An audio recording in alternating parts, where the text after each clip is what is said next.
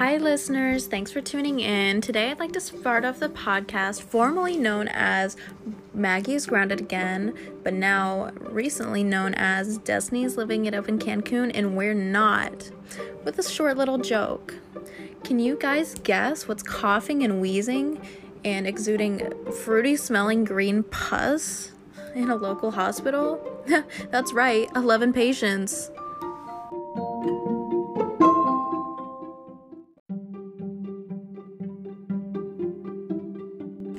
And now, because this is such a huge breakthrough and outbreak in this hospital, um, we have three highly trained medical professionals with us today.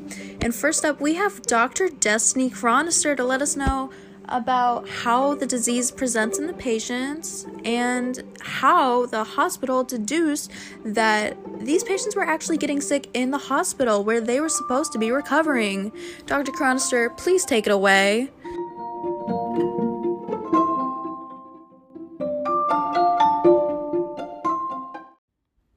The disease presented in the patients through both a respiratory and a skin infection. All of the patients were showing various symptoms, including coughing and wheezing, respiratory tract infections, urinary tract infections, pneumonia, and even skin infections with green, fruity scented pus at the sites of their incisions.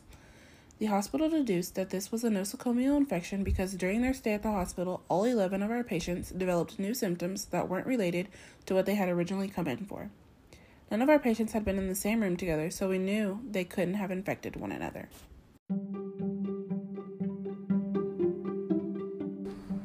Thank you so much, Dr. Cronister. It was lovely having you here. Loved hearing from you. Now, listeners, obviously, what Dr. Cronister just discussed was very big news, very much, um, you know, smart per- person stuff. Um, and we can totally trust what she says. She's definitely, definitely, definitely, definitely a doctor. Um, and another person who is definitely a doctor, definitely a doctor, is Dr. Brooke Rogers, and she's going to be here telling us about how the hospital knows that it is not a disease that is spread by person to person contact, and how they also found out that um, what the source of the infection was.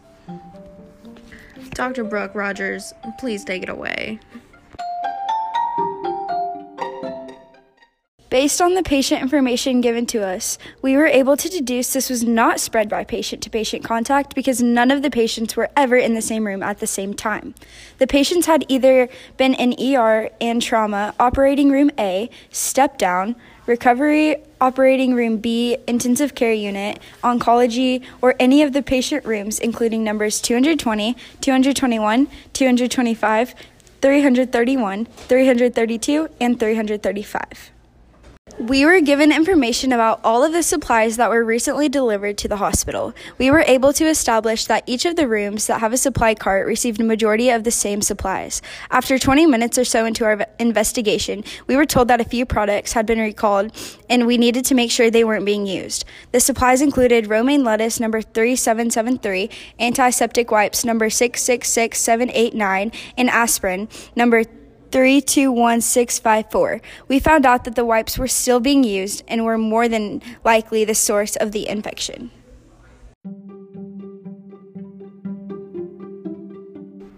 Thank you so much for being here with us today, Dr. Brooke Rogers. Oh my god, that was so smart. Can you believe what she just said? That is insane how they figured that out. Um, but thank you so much for being here.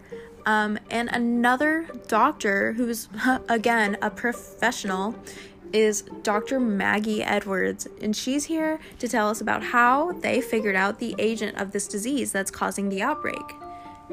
Spoiler alert, it's bacteria. You're gonna want to stay in your seat for this one. After reviewing what exactly the six major types of infectious agents are, how they can be contracted, the damage that they can cause, how they could be treated, and an example of each, we were able to narrow the agents of this disease down to either prions or bacteria. Upon further investigation, we knew the agents of disease was bacteria because prions usually come from contaminated meats, which wasn't the source. By so by process of elimination, we were able to determine bacteria was the agent of disease.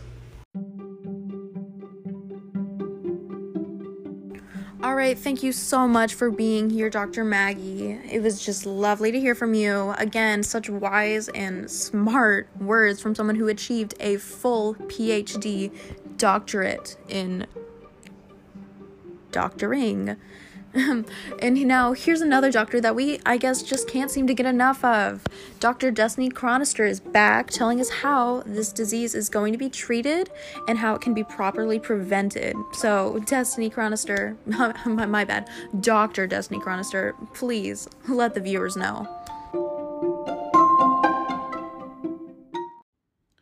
Some steps that can be taken to prevent the spread could include keeping your hands clean by washing them thoroughly with soap and water, keeping cuts and scrapes clean and covered with bandages until they are healed, avoiding contact with other people's wounds or bandages, and an important way would be to avoid sharing any personal items such as towels, clothing, and most importantly, cosmetics. Bye. Thanks for listening.